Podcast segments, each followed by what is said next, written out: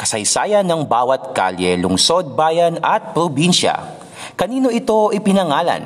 Saan ito nanggaling? Ano ang naganap dito? Ito ang literal na kwentong bayan, GPS Podcast.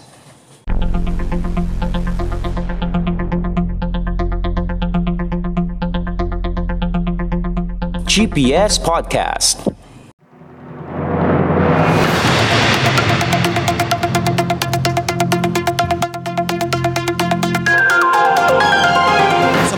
pagpapatuloy po ng GPS Podcast Headlines, may tatlong daang kabahayan ang natabunan ng lupa sa isang subdivision sa lungsod ng Antipolo.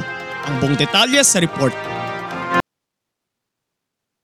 Alas 7.30 ng gabi ng August 3, 1999, sa kasagsagan ng malakas sa buhos ng ulan, gumuho ang isang bahagi ng lupa sa Cherry Hill Subdivision sa barangay San Luis, lungsod ng Antipolo. Lumambot ang isang bahagi ng lupa kaya naman natabunan nito ang nasa mahigit tatlong daang mga kabahayan. Umabot ng ilang linggo ang naging search and retrieval operation dahil nagkakulangan sa equipment at pahirapan rin ang pag-recover dahil sa mga bumagsak na mga debris. Nasa anim na pong katao ang naitalang mga nasawi sa trahedyang ito. Mayroon nga bang naging pananagutan ang developer ng Cherry Hill Subdivision sa nangyaring trahedya noong 1999? Alamin ang naging takbo ng kaso sa report. Nagsampa ng kaso sa Antipolo Regional Trial Court ang mga residente ng Cherry Hill Subdivision laban sa developer nito na Philippine Japan Solidarity Corporation o PhilJazz dahil sa kapabayaan nito at kabiguang makumpleto ang development sa subdivision. Ayon sa PhilJazz, wala dapat silang magiging pananagutan dahil natural calamity lang daw ang nangyari. Sa naging investigasyon ng Senado, nakitaan rin ng kapabayaan ang developer at ilang mga sangkot na ahensya na hindi nagpatupad ng mga rules kaugnay ng pagpapatayo ng mga kabahayan. Kaya naman dawit sa naging report ng Senado ang Housing and Land Use Regulatory Board, ang lokal na pamahalaan ng lungsod ng Antipolo at ang developer na PhilJust dahil sa naging pinsala.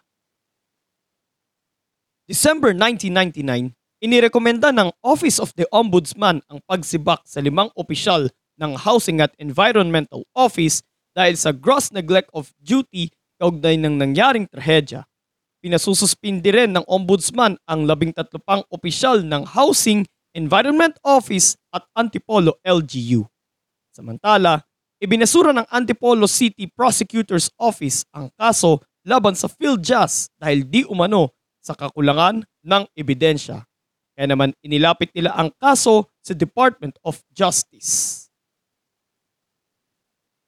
August 2002, ipinag-utos ng Nooy Justice Secretary Hernando Perez ang pagsampa ng kaso laban sa PhilJazz. Naghain naman ng not guilty plea noong April 2004 ang mga opisyal ng PhilJazz para sa kasong reckless imprudence. Muling naghain ng not guilty plea ang isa sa mga opisyal ng PhilJust na si Tirso Santillan noong June 2009 para rin sa parehong kaso sa Branch 74 ng Antipolo RTC. Naglabas naman ng arrest warrant si Judge Mary Josephine Lazaro laban sa may-ari ng PhilJust na si Hiroshi Ogawa at isa sa mga opisyal nito na si Elizer Rodriguez kasalukuyan pa rin pinaghahanap ng batas sina Ogawa at Rodriguez.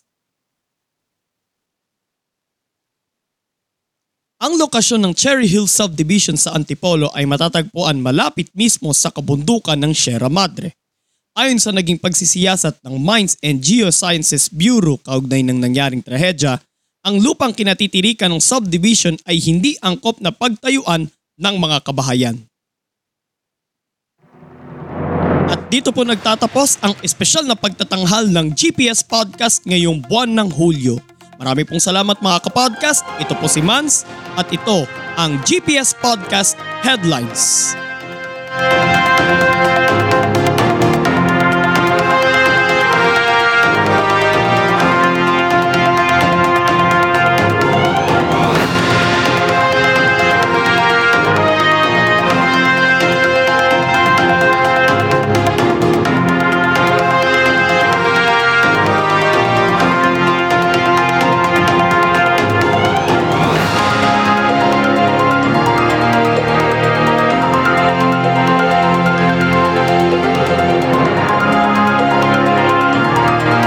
Ito ang GPS Podcast. Walang chismisan, kwentuhan lang.